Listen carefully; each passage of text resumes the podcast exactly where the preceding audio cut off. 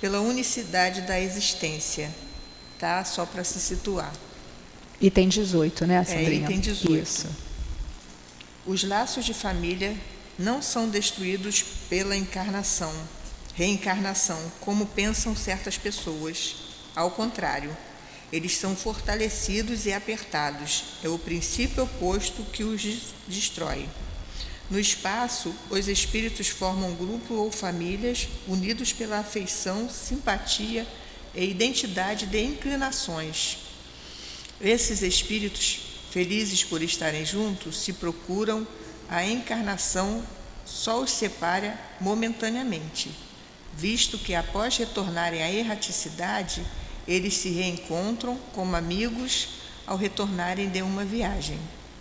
Muitas vezes também seguem juntos na mesma encarnação, em que são reunidos na mesma família ou no mesmo círculo, trabalhando juntos para o seu mútuo adiantamento. Se uns estão encarnados e outros não, mesmo assim não deixam de estar unidos. Pelo pensamento, os que estão livres se interessam pelos que estão cativos, ou seja, encarnados os mais avançados procuram fazer progredir os atrasados. Após cada existência, terão dado mais um passo no caminho da perfeição.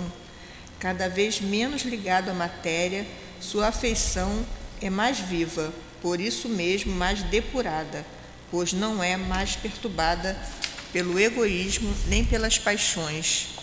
Podem assim percorrer um número ilimitado de existências corporais, sem que nenhum dano atinja sua mútua afeição. Vamos fechar nossos olhos, elevar nossos pensamentos, agradecer a Jesus.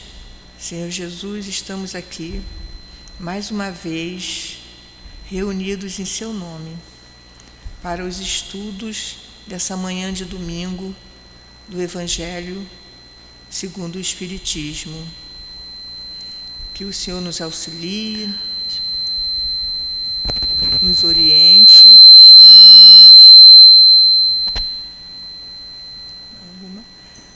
Nos oriente, que aprendemos cada dia um pouquinho para a nossa elevação, para o nosso progresso. É, agradecemos a seu altivo e toda essa equipe que nos auxiliam, que nos orientam, que nos amparam em todas as aulas, em todos os momentos de nossas vidas. Agradecemos a essa casa, essa casa de amor que nos acolhe com tanto carinho e agradecemos acima de tudo a Deus, nosso Pai. Graças a Deus. Graças a Deus. Bom dia a todos. É, hoje o nosso Newton teve um compromisso agora, né? E aí pediu para que eu viesse aqui para gente que a gente pudesse estudar juntos aí os laços de família, né? Laços de família fortalecidos pela reencarnação e rompidos pela unicidade da existência. Lembrando que nós estamos estudando o capítulo 4, que é ninguém pode ver o reino de Deus se não nascer de novo, que é naquela conversa que Nicodemos, que era aquele doutor da lei que foi procurar Jesus de madrugada, de madrugada escondido, para querer saber que história é essa de nascer de novo, né? Porque ele tinha uma ideia de quê? Só de que era uma vida só, dessa vida só corporal. E Jesus explica, ele não entende, né? Só depois com o tempo. E aí vem o espiritismo, né? Kardec aqui comentando sobre essas várias passagens. Então, laços de família fortalecidos pela reencarnação. O que, que vocês acham? Vocês acham que são fortalecidos pela reencarnação? Não são? O que, que você acha, Sandrinha? De tudo Eu aí que a gente que leu. Sim, né? Porque a gente vem sempre na mesma família, na mesmo amigos, Grupo. a gente ir fortalecendo as coisas que a gente deixou de, né? Às vezes tem um irmão que a gente não se dá bem, que não gosta daquele irmão e a gente acaba voltando, né? Alguns que não se dão muito voltam até gêmeos, né? É, a gente pra vê é, laço, que na né? semana passada, não sei se vocês estavam aqui, né? É, semana passada o Newton falou bem sobre essa questão, né? Das afinidades. O que, que, que são as afinidades? O que vai atrair. Só que nem sempre essa questão de afinidade é só uma simpatia. Né? Então, por exemplo, ah, eu gostei muito de vocês, então vamos reencarnar junto. Às vezes as afinidades são pelas nossas mais tendências até. Então você às vezes está ali numa situação e aí gosta daquele tipo de, de, de bagunça, aquele tipo de confusão, e aí provavelmente vai reencarnar junto daquele grupo. Tem também o que os, os espíritos chamam de reencarnação, é, inversão expiatória. Por exemplo, eu sou de um grupo religioso, aquela questão dos muçulmanos lá no Oriente Médio. Eles odeiam os cristãos, odeiam. Então, muito provavelmente, eles vão reencarnar como cristãos. E vice-versa, que é para poder eles perceberem o que é estar tá na pele sofrer aquilo ali, né? Eu sempre brinco muito, né, com lá atrás com as meninas nas aulas, que ó, o amor ele liberta e o ódio faz o quê? Algema. Claro que nós não temos só, é, vamos dizer assim, penitências, né? Também temos coisas boas. Às vezes nos é permitido sim reencarnar numa família em que todos se dão muito bem, que são todos afins. Ou também, às vezes, numa mesma família, são todos afins e tem, às vezes, aquele lá que já não é tanto. É, no, no, livro Instruções dos Espíritos, acho que é o Instruções dos Espíritos 4, se eu não me engano, o altivo, na, através do Dr. Herman, comenta que tem um caso lá no, no centro, que era uma família grande de 13 pessoas, todos se davam muito bem, todos os irmãos, 12 irmãos se davam bem, só tinha um irmão que não se dava bem com ninguém. E, e, a, e a pessoa da família, né, é, e a, a maioria da família era de lá do, do centro, né? E aí foi perguntar para o doutor Herman, poxa, todos nós nos damos muito bem, só fulano. Ué, o que, que vocês querem? Não vem reclamar não, né? Vocês prometeram que iam cuidar dessa pessoa. Então, aqueles doze espíritos se comprometeram porque encarnações anteriores desviaram aquele espírito ali do caminho do bem, então não, agora você vai vir com a gente. Né? Então a gente muda completamente com a reencarnação, como você falou, né? e rompidos pela unicidade da existência. O que é a unicidade da existência? É você achar que essa é uma única existência, que só tem uma. Então, se eu pensar que só tem uma existência, vai ficar mais complicado, né? Porque e aí quando dizem, né, quando eu vou morrer pelas doutrinas, né, antigas, ou eu vou para o céu ou eu vou para o inferno. Poxa, se eu tiver feito uma coisa ruim, eu vou para o inferno. Se eu tiver feito uma coisa boa, eu vou para o céu. E se meu filho fez um, uma coisa ruim, teve um erro, vai para o inferno, como é que é isso, né? Até isso fica muito complicado. Lá no livro dos Espíritos, na questão 205, que é uma parte que Kardec fala sobre parentesco, filiação, na questão 205, Kardec coloca assim: aos olhos de algumas pessoas, a doutrina da reencarnação parece destruir os laços de família, fazendo-os anteriores à nossa existência atual. Tem gente que acha que então, acreditando na reencarnação, então fica complicado, porque aí eu vou reencarnar em outra. Aí a pessoa vai reencarnar junto comigo, e depois ela não vai reencarnar, eu vou reencarnar. Como é que vai ficar isso? Vai ficar o quê? Vai, vai destruir? Tem gente que acha isso, né? E, e os espíritos dizem, ela os distende, quer dizer, alarga, né? Porém não os destrói.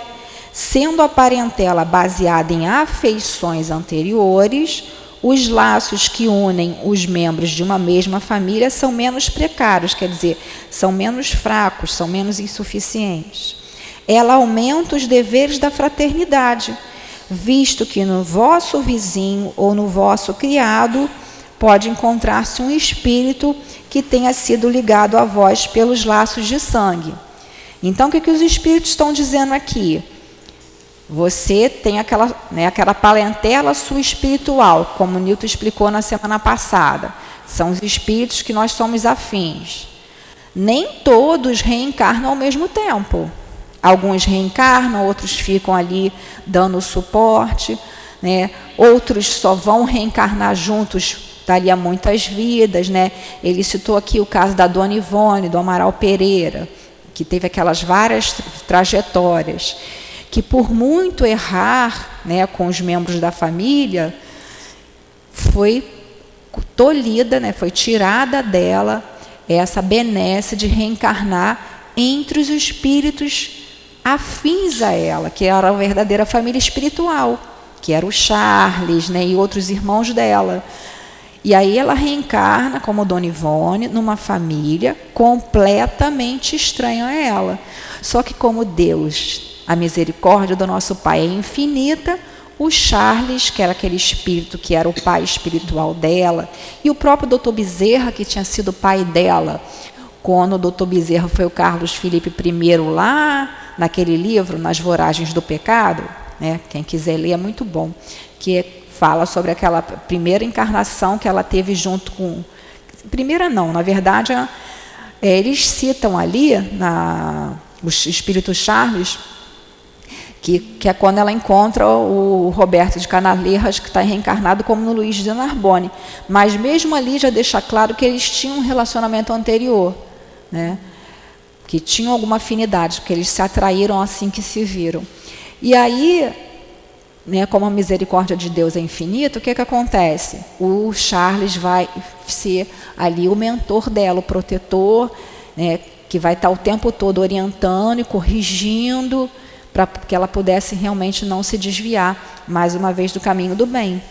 Então, muitas vezes a gente fica pensando, né? Por que, que uh, tem pessoas que reencarnam em famílias completamente estranhas, né? Alguém aqui se sente assim, ó? Reencarnei numa família que não tem nada a ver comigo. Né? Por que será, né? Ah, se a gente for um espírito muito evoluído, qual a explicação, né? Vamos lá, se a gente for um espírito muito evoluído, que não é o nosso caso, a gente reencarnou ali com missão para auxiliar aqueles ali. Mas como nós somos, né, a média do nosso planeta é um planeta de expiações e provas e a média de espíritos imperfeitos, né? Então, o motivo aí deve ser a gente mesmo que está precisando aprender alguma coisa, né? aprender alguma coisa. Então, vamos lá, continuando. Vocês têm alguma dúvida até agora? Tudo bem? Sejam bem-vindos, meus queridos, um casal lindo que a gente ama aqui também. A gente está estudando hoje o capítulo 4 do Evangelho segundo o Espiritismo. Vocês estão aí, ó, show. Item 18. Item 18. Maravilha. Então, está, está bem claro que aqui se trata da afeição verdadeira, de alma para alma a única que sobrevive à destruição do corpo, porquanto os seres que na terra se unem apenas pelos sentidos não têm nenhum motivo para se procurarem no mundo dos espíritos. Só as afeições espirituais são duráveis, as afeições carnais se acabam com a causa que as fez nascer. Ora, essa causa não existe mais no mundo dos espíritos enquanto que a alma existe sempre. Quanto às pessoas que se uniram apenas por interesse, essas realmente nada são para a outra. A morte as separa na terra e no céu. Muito bem, Sandrinha. Então, quando Kardec falou ali na, na parágrafos anteriores, né, sobre afeição, sobre essa sintonia, essa afinidade, ele está falando de quê? Afeição verdadeira, de alma para alma. A afeição, ela nada tem de carnal. Ela, ela é o que? Ela é moral, espiritual. Então, essa afeição verdadeira e não baseada na carne. Porque às vezes né, a gente vê reencarnações, até casamentos, que são baseados em, em interesses. Né? Sejam eles interesses físicos, porque é muito bonito, é muito isso, ou materiais mesmo de, a nível de situação financeira, né? ou antigamente, como tinha aqueles casamentos arranjados por questões de família. Então isso vai morrer, ninguém precisa ficar preocupado que quando desencarnar não vai achar aquela fila de marido, não. A não ser que, por exemplo, o homem que nessa encarnação, tem até dentro da obra de André Luiz, eu não estou lembrando o nome, Vê se vocês lembram, vê se você lembra, Giovanni. Um caso de um, um, um homem que teve assim, enganou várias mulheres, então ele tinha várias amantes, né? E prometia casamento para um, ficava noivo com a outra, então aquele monte de situação. Aí elas foram desencarnando, algumas até suicidaram por conta dele. Quando ele desencarna, está lá a fila de mulheres esperando ele, cobrando dele. Aí já é outra história, né?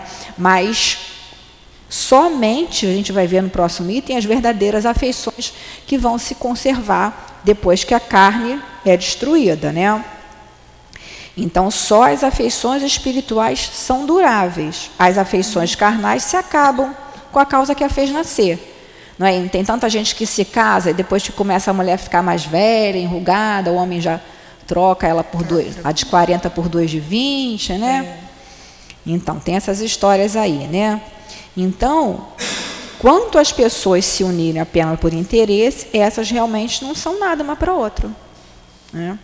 Então, às vezes também, dentro de uma família, tem um, um lá que não se recebeu essa oportunidade de estar dentro de uma família, mas não se enquadra, não se afiniza de jeito nenhum, aquilo ali também terminando aquilo ali, aí depois que desencarnar é que vai ver quem é que fez certo, quem é que não vai ser, cada um vai responder de acordo com as suas obras, né, Sandrinha? É, o que, que você acha aí?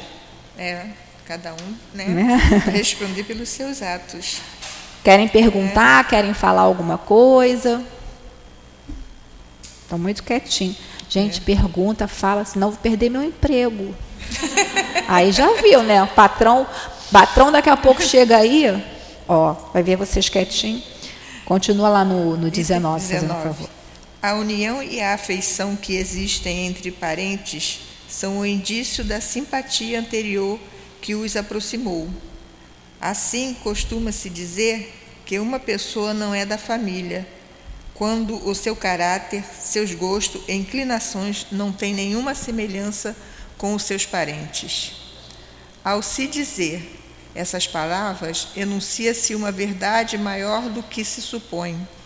Deus permite essas encarnações de espíritos antipáticos ou estranhos nas famílias com o duplo objetivo de servir de prova para uns e de meio de adiantamento para outros.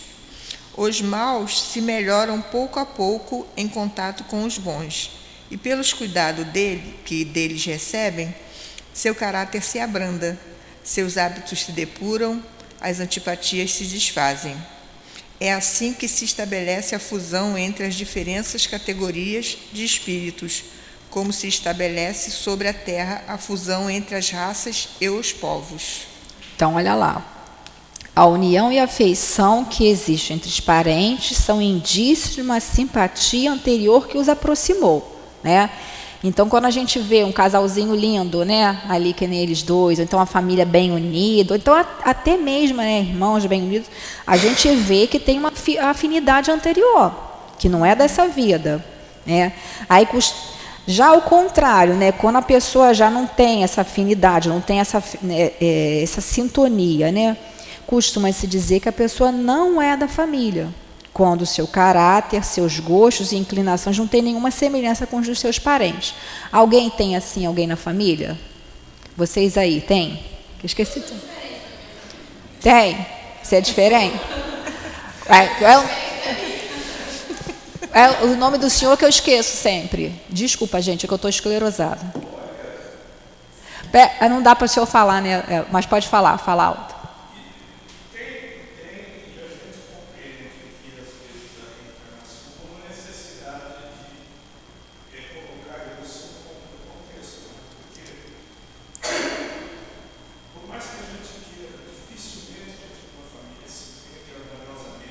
Sim. É.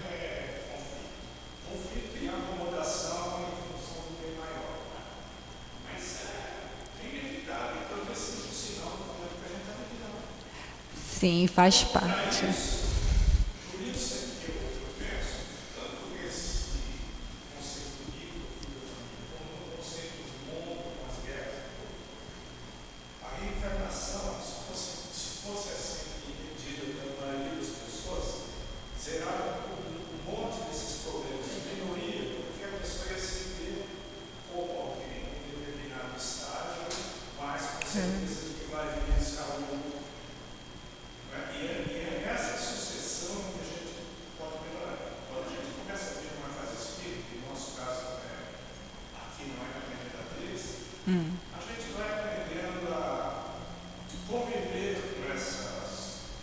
Diferenças, não, perfeições.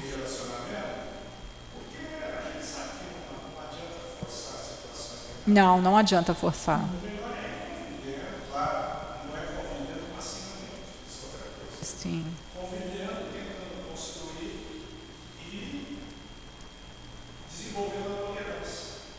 E isso é importantíssimo, porque o que, que acontece? Às vezes, numa família, como a gente falou, uma pessoa é diferente, ou duas, ou enfim, não tem aquela afinidade. A gente sabe que é coisa de vidas anteriores, como ele está dizendo aqui. Ou aquela pessoa foi colocada para que ela aprendesse, ou também nós que temos que aprender a saber conviver com o diferente. Que é como ele está falando assim, né? como o senhor mesmo falou, se todos tivessem essa ideia da reencarnação, tudo ficaria mais fácil, porque a gente entenderia até essas diferenças, esses atritos.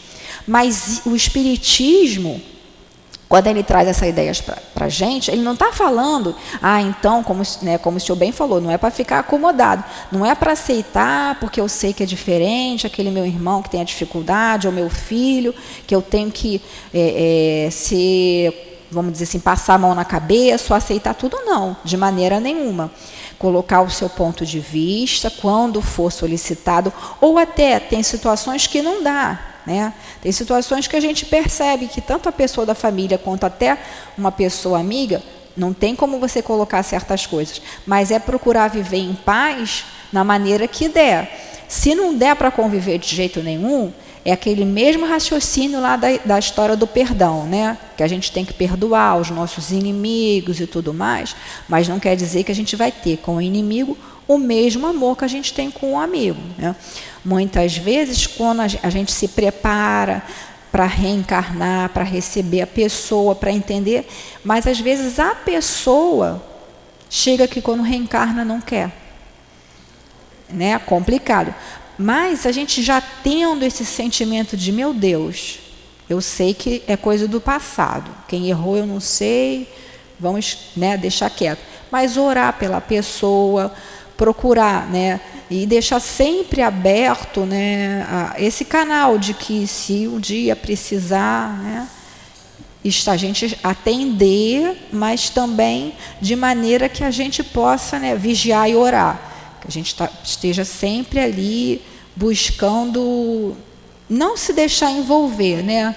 Porque tem situações que se a gente se deixar envolver, a gente entra naquela sintonia que a pessoa está e aí acaba a gente, ao invés da gente auxiliar, a gente acaba se prejudicando. Quer falar mais alguma coisa? Não é isso mesmo? Hum. A rede social é bom e é ruim, né? Picuinha, é.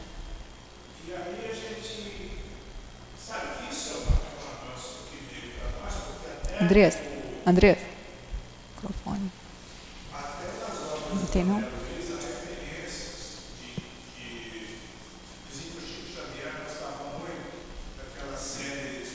Não dá aquela.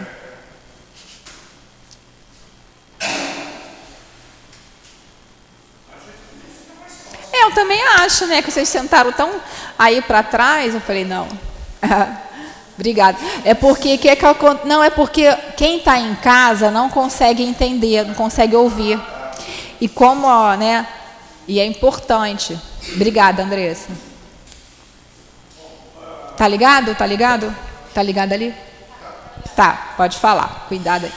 O nos livros do André Luiz tem referências a que o, o, Chico Xavier falava que gostava muito daquela série Star Trek. Por quê?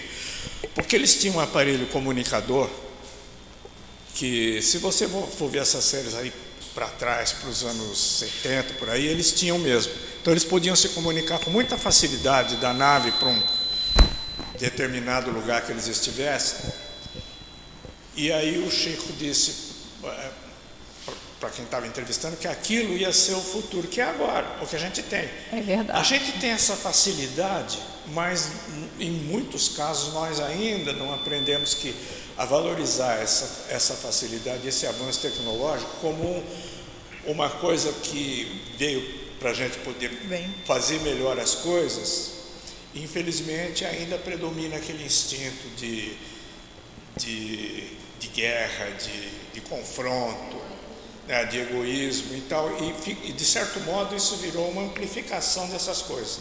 Mas também tem um lado bom, que tanto é que a gente está aqui agora, por exemplo, usando um meio que, digamos, há 10 anos atrás nenhuma casa espírita tinha, não tinha, não página, tinha. internet nem nada. Então é preciso que a gente entenda isso como é, os meios que nós podemos usar para melhorar o, o nosso relacionamento. Mas ainda assim persiste a nossa, digamos, reforma pessoal. Então, quando a gente vai dispor de meios assim para se manifestar, é bom que a gente antes faça uma revisão. Será que o que eu estou falando tem alguma tem algum impacto bom, vai contribuir para aquilo que eu considero melhor? É complicado, né? Mas eu acho até que saiu um pouquinho aí do foco do que Não, não. falando, mas... Olha, o que o senhor falou tem tudo a ver. Porque essa questão de redes sociais, né, tem aquela, aquela coisa, tem aquelas pessoas que vivem se engalfinhando com a família. Mas aí, né, na, na hora das redes sociais, quer botar aquela família de margarina que não existe. Aquela família não existe. Quem conta que, ah, meus filhos são todos assim, meus pais. Não existe, porque nós somos espíritos imperfeitos, né? Em planeta de expiações e provas. Chico, um espírito já elevado, a família dele foi, era uma família complicada. Tinham pessoas que eram mais afins, que ajudavam muito ele, né? E no Divaldo também a mesma coisa. Tinha uma irmã que ele era muito ligado, que inclusive depois veio a se suicidar quando ele era mais novo. Quer dizer, então tem toda essa dinâmica. E aí a pessoa pega da rede social e posta aquela coisa para todo mundo ver. Porque quer postar uma realidade que não é. Claro que ninguém precisa colocar assim, tem gente que coloca, mas claro que ninguém precisa colocar. Hoje briguei com meu pai, hoje briguei com. Não, não é isso. É como o senhor falou, toda a responsabilidade. As pessoas, a rede social é como uma arma, né? é como dinheiro, depende do uso que se faça dela. Depende da intenção. Estamos aqui estudando, visando bem, falando de Jesus, falando de coisas boas, de amor tem outras pessoas falando de coisas ruins. E a nossa responsabilidade, quando às vezes a gente não posta uma coisa assim, mas quando a gente compartilha uma coisa ruim, a gente faz uma sintonia com aquela ideia. A, essa sintonia é tanto espiritual quanto física, porque o nosso celular lá, ou o nosso aplicativo do que for, computador, vai vincular, vai entender que aquele assunto eu gosto. E aí vai começar a mostrar um monte de coisa ruim para gente. E às vezes, né, isso é uma coisa que a gente não tem noção, porque, por exemplo, aqui agora, né, somos poucos, tem os desencarnados, claro, mas está sendo transmitido para quem a gente não sabe, até outro país, outra ideia, e a nossa responsabilidade, né? Então é dentro disso aí tudo mesmo. E aí a gente vai trazendo né, para a nossa família, consanguínea também, e a nossa família espiritual. Porque como falou aqui no livro dos Espíritos, né? A gente não sabe se aquele nosso vizinho, se aquele nosso companheiro que chega aqui com uma necessidade material, quem sabe se não foi um irmão nosso, uma mãe, um pai, uma pessoa, e que agora, né, pelo véu do esquecimento, a gente não está vendo essa relação. Eu diria para você que, pela nossa própria natureza humana, a gente reluta em aceitar que tem que ajudar alguém assim de estalo. É normal, eu acho que é normal. Claro que tem gente que tem mais desprendimento, outros têm menos. Mas ontem mesmo eu estava falando com ela porque a gente precisou e precisa frequentemente ajudar uma pessoa complicada. Aí quando eu estava voltando aqui, né, é lá na cidade, eu estava voltando por aqui, me veio um insight assim, não, isso talvez seja misericórdia. Por quê? Se a gente se obriga a fazer uma coisa desagradável, quer dizer, é desagradável para nós ter que sair de casa, fazer a compra, levar, por saber que é uma pessoa complicada que nunca se preocupou com nada. Mas e se a gente, por misericórdia divina, estiver tendo que fazer uma coisa que não é tão difícil, no lugar de uma outra situação em que a gente poderia estar tendo que sofrer muito mais? Exatamente, exatamente. Então, o problema é contextualizar sempre. Né? Você colocar em perspectiva, não é ir para o reducionismo do karma, porque a palavra karma é uma palavra, ela é interessante nesse, nesse nosso meio, na metafísica, seja o que for. Mas, em geral, ela é empregada com uma simplificação muito... É, muito, muito reducionista, muito, muito reduzido o sentido, sim. Então, é claro que não é toda hora que a gente está nesse estado, não. Eu não vou dizer que eu estou... A maior parte do tempo eu não estou assim. Mas quando eu me dou conta, e provavelmente, provavelmente não, certamente é uma inspiração que vem de, de um outro plano, aí a gente fala, poxa, mas podia ter sido pior. Eu podia estar. Tá Sim, exatamente. Estar tá resgatando esse compromisso de uma forma mais dolorosa, e não é. Exatamente. E é interessante, como o senhor falou, da gente perceber que ainda nós estamos numa posição de poder ajudar. Então é muito melhor do que a gente ter que estar tá com uma doença, uma necessidade, como o senhor mesmo falou, né? E, e a senhora falou da, da, família? A senhora falou que tem uma pessoa? Não, não. Ah, foi você, né? Esqueci teu nome. Você é de blusa. Não. Vi. Você é de blusa vinho, que eu esqueci teu nome. Tá. Hã? Karina, você. Você é estranho?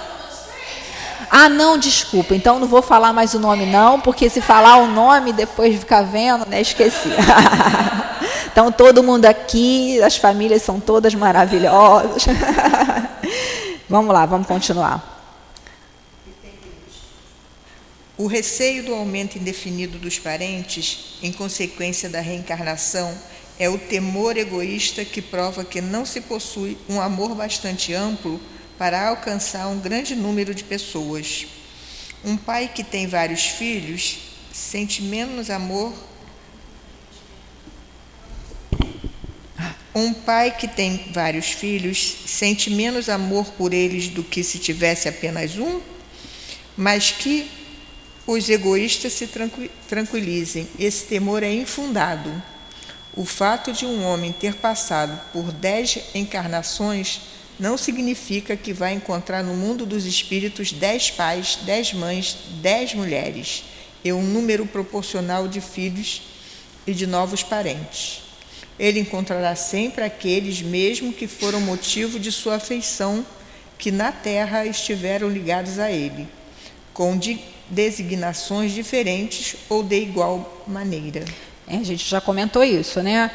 Tem gente hum. que fala assim: ah, eu só quero ter um filho só, porque eu só, só vou saber amar um filho, não quero dividir amor do meu filho. Às vezes ah, tem mulheres que já têm um filho, aí às vezes fica grávida, né? Por acaso, entre aspas, né?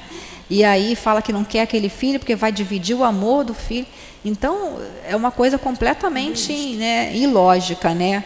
Quanto mais o amor é um sentimento que quanto mais a gente exercita, mais ele se fortalece, né? Porque o amor de Deus por todos nós, né, que ama desde lá do, do, do verme, né, até o, o arcanjo, o anjo, né, e nós, com nossas imperfeições, né, temos os nossos guias protetores que nos amam profundamente, os espíritos familiares que às vezes já estão numa posição melhor e nos auxiliam também por amor quando podem, porque muitas vezes aquelas provas são necessárias para o nosso crescimento. Então, às vezes a gente quer pedir, ah, meu mentor não está me ajudando, o doutor Bezerra me ajuda, mas aquela prova ali vai ser o que vai me ajudar a progredir como espírito imortal. Claro que eu não eu não estou proibida de pedir ajuda. Eu peço ajuda, meu Deus. Se eu tiver que passar por essa prova, me dá força, me dá coragem, me dá perseverança, que eu não perco a, mi a minha fé. Não é isso? Porque aí sim, a gente passar por aquele sofrimento com a resignação necessária é o que vai fazer a gente chegar vitorioso lá outro lado, né? No plano espiritual. Né? E aí ele falando aqui, né? O, é, O fato de um homem ter passado por dez encarnações não significa que vai encontrar dez pais, dez mães, etc. e tal. A gente já viu. Só as ligações verdadeiras. Tem até o caso lá no nosso lar do, do Lises, que tem um, ele tinha uma esposa, a esposa ele ficou viúvo, depois ele casou novamente, né? É. E quando chegou no plano espiritual, o André Luiz falou: "Ué, vive todo mundo na mesma casa, numa casa que vivia a primeira esposa, ele a segunda esposa". Mas aí é que ele fala, o verdadeiro amor dele era o da primeira esposa. Mas ele precisou, por questões mesmo da, da família e tudo mais, casar-se novamente. E aquela segunda esposa ficou como se fosse uma irmã, uma companheira, tanto da primeira esposa quanto dele mesmo, né? Então, são as verdadeiras afeições aí. Querem falar alguma coisa sobre isso? Perguntar, falar? Então, 21. 21, então. Vejamos agora as consequências da doutrina antirreencarnacionistas. Essa doutrina anula necessariamente a preexistência da alma e as almas sendo criadas ao mesmo tempo que o corpo, não existe entre elas nenhum laço anterior. São completamente estranhas umas às outras. O pai é estranho ao filho e a filiação das famílias acha-se assim reduzida, somente a filiação corporal, sem nenhum laço espiritual. Não há, pois, nenhum motivo para se glorificar de haver tido por antepassados este ou aquele personagem ilustre. Com a reencarnação, antepassados e de descendentes podem ter se conhecido, vivido juntos, terem se amado e se reunirem mais tarde, a fim de estreitarem seus laços de simpatia. Obrigada, Sandra. Então, nesse item 21, Kardec vai colocar a doutrina anti-reencarnacionista, aquelas pessoas que dizem que reencarnação não existe. Então ele vai explicar como que essa ideia é ilógica, né? Porque a consequência da doutrina anti-reencarnacionista. Então, essa doutrina que diz só tem essa vida, ela vai anular a preexistência da alma. É como se a gente tivesse, a alma tivesse sido criada ao mesmo tempo que o corpo, né? E as almas sendo criadas ao mesmo tempo que o corpo, não existe entre elas nenhum laço anterior. Então, aqueles laços seriam só laços corporais. São completamente estranhos umas às outras. Lembrando que o que eu estou falando aqui é o que Kardec diz que não concorda. E como Kardec era um pedagogo, um cientista, ele não falava só assim, ah, isso que eu acho certo. Ele dizia, isso que eu acho certo, porque olha, a ideia contrária, como que é ilógica, para fazer a gente pensar, né? Então, botando ali, né, o pai é estranho ao filho, a filiação das famílias acha-se assim reduzida somente a filiação corporal. Então, acabou o corpo, acabou a relação de amor, aquele filho que a gente muito ama, como se não tivesse nada existido. Vira tudo pó. E isso de acordo com esse pensamento materialista, que não acredita na sobrevivência da alma, na preexistência da alma. Né? Então, Tendo em vista essa situação, não tem motivo nenhum para se glorificar de haver tido por antepassados esse ou aqueles personagens ilustres. Quer dizer, na verdade, a gente nunca tem esse motivo, né? Para a gente, ah, nós sou, eu sou descendente do rei. Antigamente tinha muito isso. Hoje em dia a gente já vê que isso não tem sentido nenhum, né? Com a reencarnação, antepassados e descendentes podem ter se conhecidos, vivido juntos, terem se amados. Né? Às vezes a gente tem lá um, um bisavô, um tataravô, que a gente nessa encarnação não conheceu, mas que é justamente aquele que vem me, me, socorrer, né, Sandra, nas reuniões que a gente vê no atendimento espiritual, nos espíritos, né, que são os chamados ditos obsessores, mas que são irmãos muito sofridos, né? Como diz a doutora Marlene Nobre, que já está desencarnada, que foi a, a criadora da Associação Médico Espírita. Eu, na maioria das vezes, tenho pena do obsessor.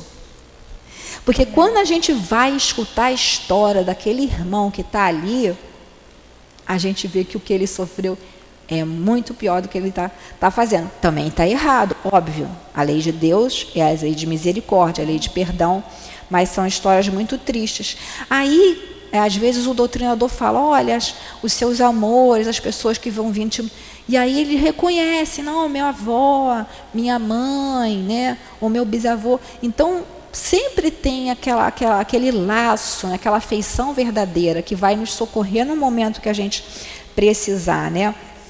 E aí, quando eu estava lendo aqui, eu me lembrei agora do caso desse caso da Dona Ivone, né? Todo mundo sabe que eu, só, que eu, que eu amo a Dona Ivone, né?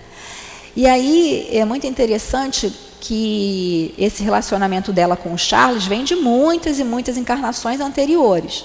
Naquele livro Sublimação, eh, no conto chamado Evolução, conta ali aquele primeiro contato que ele se lembra dele como um, um, um déspota, né, um governador na, na região da Pérsia, que era o Sacaram, e ela, que era uma bailarina linda, que foi dada, foi que pediu para ser dada de presente a ele, tiveram aquele relacionamento amoroso, de muito amor, quando ela morre envenenada, ele suicida-se.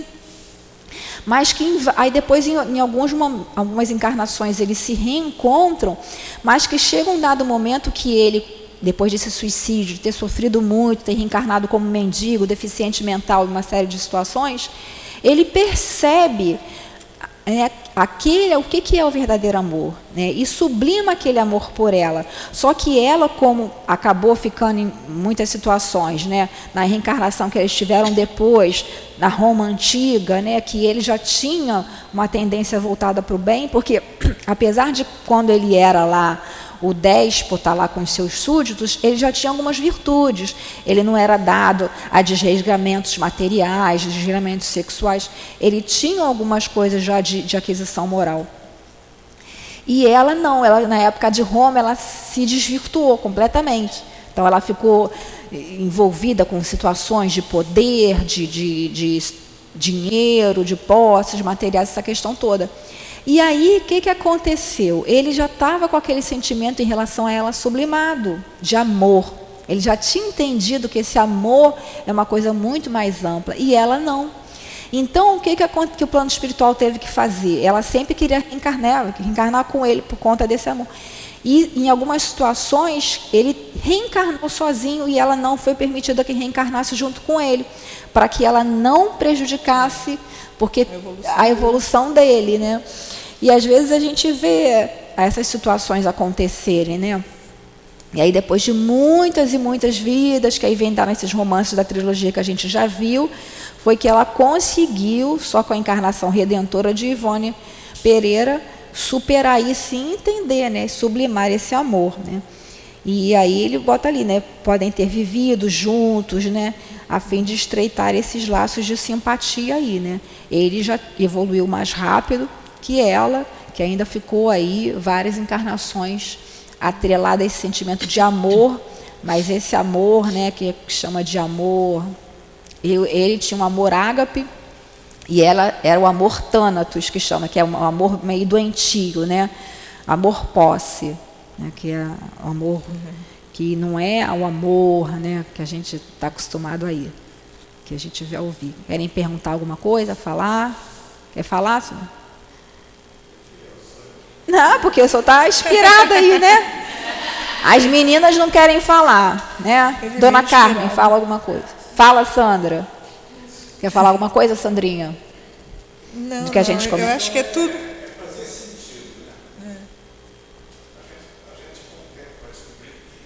Microfone, please. Bota ele mais perto para ele não. É, fala um pouquinho mais perto. Isso. O que precisa é fazer sentido as coisas. É, a gente quando fala dessa, por exemplo, eu já tá, enquanto você estava falando, estava olhando até o 22 aqui. Hum. Embora eu não queira ficar empurrando para frente. Não, não, a gente vai comentar mesmo. Mas é, a questão dessas relações, ela, elas, elas não podem é, ser fixadas no, num episódio só. Até me lembrei, por exemplo, de séries que a gente vê, que as séries têm, por exemplo, temporadas, né? Então, quando chega no último episódio de uma temporada, você olha e fala, mas peraí, isso está acabando assim? Qual é o sentido de acabar assim? Então, você começa a pensar que vai ter que ter um prosseguimento para poder entender.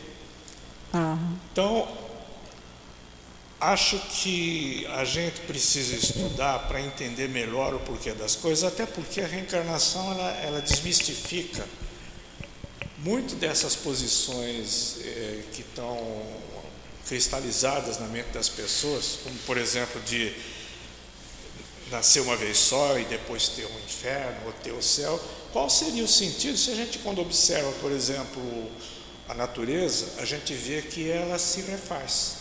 É, nada se cria, se você tudo presta atenção, o Leon Denis mesmo era, era, era muito focado, muito poético e, e muito admirador da, da, da beleza que existe, da beleza da natureza e como ela tem esse poder de se renovar. Então, nas relações humanas também, eu acho que as famílias ou os relacionamentos humanos espirituais, eles a gente olha um, por exemplo, um grupo familiar que está, digamos assim, numa discórdia danada, mas aqui e ali a gente vê algum sinal de, é, de entendimento. Então, para mim, é um processo. É um processo evolutivo, é um processo, sim, com é um certeza. Processo, eu estou num processo. Todos eu, nós. Eu não sou aquilo que você está vendo agora aqui, é só uma representação momentânea ah, daquilo nós. que eu venho sendo e poderei vir a ser. Assim, na assim é porque o que, que acontece? Aqui também, né? A gente estendendo essas relações familiares, vai cada vez mais aumentando as afinidades, a família espiritual, até chegar na família verdadeira, que é toda a humanidade, porque somos todos filhos de Deus, somos todos irmãos. Então a gente vai conseguir chegar nisso. E aqui na casa espírita a gente encontra os nossos afins, que são a nossa família espiritual. Não são família consanguínea, mas são aqueles que a gente tem, e além do que a gente tem, aquele objetivo comum. Né? E aqui na casa espírita está todo mundo sob, quer dizer, debaixo da influência da, dos benfeitores da casa oração o tempo todo, estudo, então a gente fica se sente bem, a gente fica até bonzinho aqui no centro é. espírita.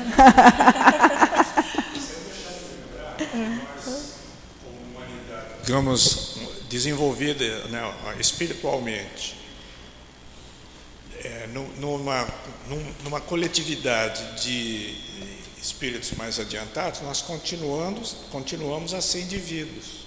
Sim, com certeza, que ele vai falar lá embaixo na é, 23. Porque existiu né, em muitas teorias que diziam que a gente, quando deixava de existir fisicamente, ia para um todo. Não, é a doutrina panteísta. Vamos é ver lá. É, Vamos ver lá. Vamos ler lá. Lê o 22 para a gente, esse é o 23. Ótimo, ótimo. Isso em relação ao passado, isso em relação ao passado. Quanto ao futuro, segundo um dos dogmas fundamentais que decorrem da não reencarnação, o destino das almas está irrevogavelmente fixado após uma única existência. A fixação definitiva do destino traz, como consequência, a interrupção de todo o progresso, visto que, se não há qualquer progresso, não há mais destino definitivo fixado. Conforme tenham vivido, bem ou mal, as almas vão de imediato para a morada dos bem-aventurados ou para o inferno eterno. Assim, elas são imediatamente separadas para sempre, sem esperança de algum dia se reencontrarem, de tal maneira que pais, mães e filhos, maridos e esposas, irmãos, irmãs, amigos, jamais estão certos de voltarem a se rever. É o rompimento absoluto dos laços de família. Com a reencarnação e o progresso, que é uma consequência dela, todos aqueles que se amaram se reencontrarão sobre a terra e no espaço, caminham, caminham junto, juntos para chegar até Deus. Se falar, falharem no caminho, retardarão seu adiantamento e sua felicidade, mas suas esperanças não estão totalmente perdidas ajudados, encorajados e sustentados por aqueles que os amam. Um dia sairão do lamaçal em que se atolaram, que se atolaram. Enfim, com a reencarnação existe uma perpétua solidariedade entre os encarnados e desencarnados, daí o estreitamento dos laços e da afeição. Laços de afeição. Então, é como ele estava falando aqui, né? essa doutrina dizendo que não tem reencarnação, fica uma situação complicada, né? Como a gente já falou, aquele que eu tanto amo, aquele filho que eu tanto amo, teve um equívoco, então ele vai para o inferno eu nunca mais vou ver, nunca mais vou, mesmo que ninguém vá para o inferno, todo mundo seja muito bonzinho, mas morreu, acabou, né? Não tem lógica. E já com a reencarnação, o progresso é uma consequência da reencarnação. Todos aqueles que se amaram verdadeiramente, não o amor da carne, porque o amor da carne vai acabar quando a carne acabar. Né? Reencarnarão sobre a terra e no espaço, caminhando junto para chegar até Deus. Se, um, né, se uns falarem um caminho, vão retardar o progresso, mas aí o outro vem, como esses irmãos nossos que são os mentores, por exemplo, aqui da casa, os nossos benfeitores. Já caminhamos juntos né, em algumas situações e nós caímos, ficamos para trás, agora eles estão vindo resgatar, ajudar, assim como, né, como o senhor citou aí que nós estamos fazendo com alguns familiares ou com algumas pessoas que estão sendo ajudadas, enfim. Um sempre ajudando o outro, porque a lei é de solidariedade. Como eu falei, a fa imensa família né, da humanidade toda. Então, ajudados, encorajados e sustentados por aqueles que os amam, um dia sairão do lamaçal em que se atolaram. O caso da Dona Ivone. Por muito amor que esse espírito Charles tinha por ela, ele financiou a encarnação dela. Ele falou: Não, você vai e eu vou né? Ela até pediu o paizinho para reencarnar junto dele, né? que ele reencarnasse junto dela. Ele até pediu uh, também ao doutor Bezerra para ficar perto dela. E o doutor Bezerra falou: não, não vai ser bom, porque na última encarnação você já teve. Ele falou: não. Explicou que ficaria dando esse suporte para ela. E ele não deixava ela esquecer aquela lembrança do passado que ela tinha quando era criança pequenininha, né? lembrança de quem era o pai, porque ela via o Charles, e, e não reconhecia a autoridade de pai naquele que era o seu pai né, físico, é, isso na década do início do século, imagino que não, não dava umas boas palmadas nela, né, tadinho? Esse não é meu pai. Não, mandava tomar banho, ele falava, não, meu pai não é esse. Meu pai, aí descrevia o Charles todo, né? Então, quanto sofrimento ele teve. Mas por que, que ele fazia isso? Ele falava que não deixava, deixaria ela esquecer, para que ela não cometesse os mesmos erros que cometeu. Embora, claro, ela teve, tivesse reencarnada na pobreza, sem beleza, sem recursos financeiros, sem acesso, que ela muito queria, uma época ela sempre gostou de piano, que ela trazia uhum. essa, né, essa, já essa conquista dela, e que a, teve uma oportunidade dela pedir para ser comprado um piano, não foi, né, não foi conseguido, para que não, não, realmente não se desvirtuasse, não se, se desviasse aí. E aí, com esse auxílio da espiritualidade, e ela também fez a parte dela, porque ela também se decidiu a se modificar.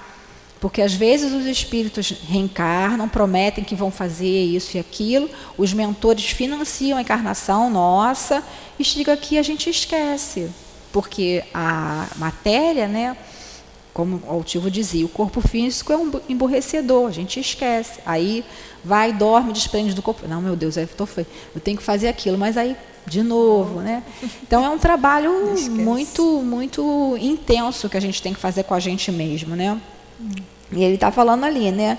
Enfim, com a reencarnação, existe uma perpétua solidariedade entre encarnados e desencarnados que vão cada vez mais estreitar, quer dizer, ficar cada vez mais junto, mais unidos, os verdadeiros laços de afeição. Então, quanto mais a gente for, por exemplo, por que, que sempre diz, né, os espíritos trazem para a gente o trabalho no bem? Porque a gente sai de dentro da gente mesmo e a gente vai na verdade, a gente acha que está auxiliando, mas a gente está sendo muito mal auxiliado, porque quando a gente faz um trabalho assim, assistencial, a gente pega uma afinidade de, de, gratidão com aquele espírito e com os espíritos benfeitores todos. Todo mundo, daquela pessoa. Todo mundo já conhece aquele caso famoso do Divaldo, que tinha um obsessor lá há mais de 40 anos, se eu não me engano, máscara de ferro, que o momento que o obsessor se comoveu, que se convenceu que realmente o Divaldo tinha mudado, foi quando o Divaldo recebeu aquele bebezinho feinho, né, todo cheio de coisa, que mesmo não tendo vaga, o Divaldo recebeu, que era mãe do obsessor. Então, quando o obsessor lá, o Máscara de Ferro, viu o amor que o Divaldo tratou aquela criança, sem saber quem era, já mudou. É, e assim somos nós também. Muitas vezes aqueles companheiros lá, os mentores dos nossos queridos que a gente ajuda, é que vão mais na frente nos auxiliar, porque às vezes os nossos mentores, não, tem uma situação assim tão Então, olha lá, aí tem um espírito, não, eu conheço a fulano, fulano, me ajudou, ajudou meu, meu tutelado, né? E a gente vai cada vez mais aumentando essa rede, né? E a gente vê como que é bonito isso, né? solidariedade. E como que a gente, na verdade, a gente é muito mais ajudado do que ajuda, né? Porque quando a gente acha que tem pessoas que falam, ah, eu vou lá, eu tô lendo, vou lá, vou ajudar. Estou lembrando até com a Luzia Matias contando que ela como médica, né, ela foi se voluntariar para trabalhar na obra social. Aí falou com o Altivo assim: "Ai, Altivo, eu quero tanto ajudar aquelas criancinhas pobrinhas, aquelas mães, ajudar. O que, que eu posso fazer?" Achando que já ia atender como médico. Ele falou: "Vai para a cozinha." Ele: "Ué, mas eu sou médico." "Vai para a cozinha." Aí ela foi muito contrariada, né? Ficar na cozinha descascando legume, coisa que ela não fazia na casa dela, no médico. Descascando legume, picando legume lá não sei quanto tempo. E agora? Não, continua na cozinha. Ela, poxa, eu vim para cá para trabalhar, sou médica, eu vim para cá para. Né? E aí foi que o doutor Herman falou para ela: você precisa aprender a ter paciência para que você se requisite para trabalhar né, com, com o público lá da, da comunidade. Então, assim, a gente não sabe, mas a gente está muito mais sendo ajudado. E aí foi que ela falou que aquilo foi muito bom para ela, para a vida dela como um todo, né? Então aí, vocês querem perguntar alguma coisa, falar alguma coisa, faltam cinco minutinhos. Vai ter que deixar para a semana que vem o 23, 23, que vai falar sobre essa doutrina do todo universal, que é a doutrina é. panteísta, que a gente sabe que não tem nada disso, porque é. né, não teria lógica, né? Deus criar a gente para a gente voltar a ser um nada, né? voltar a ser uma massa morfa. Não é por aí. Querem perguntar? Querem falar alguma coisa?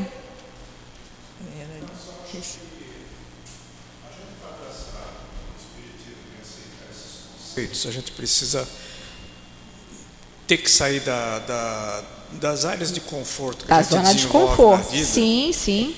E muitas vezes, é, por exemplo, em outras religiões que, que se baseiam mais em rituais, e, e não estou aqui criticando religião não, em não, si, porque tá... elas, qualquer, qualquer instituição religiosa, hoje, num domingo como hoje, por exemplo, muitos estão fazendo é, muito trabalho de caridade. Sim, tá? sim, com o único problema é que fica muito enraizada essa questão de céu e inferno, de existência única, de não reencarnação, e aí conflita com a própria lógica que a gente desenvolve aprendendo o que está na reencarnação. Mas isso não quer dizer que eles estão fora do processo. Isso aqui não, quer dizer é. só que é um de novo, é um amadurecimento. Né? É um amadurecimento espiritual, é. né? Então, eu Tem muito. Que, é, hum. Eu penso que o ideal é sempre a gente manter a, a, mente aberta, aceitar, aceitar os outros que são diferentes, né? valorizar o que eles têm de bom, o que fazem de bom, porque não é só o espírita que faz caridade. Claro que não. não.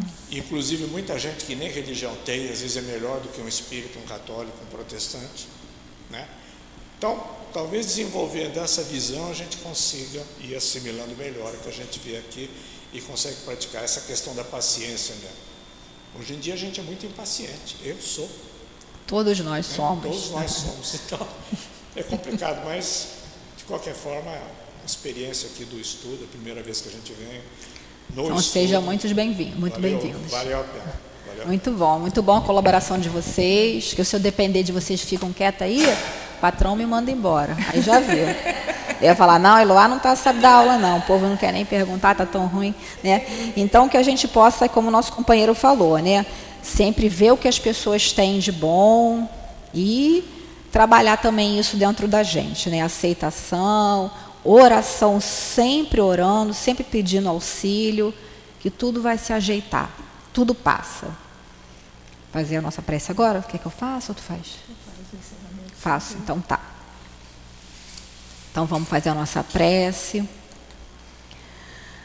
Senhor Jesus, benfeitores amigos, o quanto agradecemos, Senhor, por esse dia tão lindo, esse dia em que pudemos chegar até aqui, seja fisicamente ou através das redes sociais, e ouvir um pouco, Senhor, um pouco mais sobre os teus ensinamentos.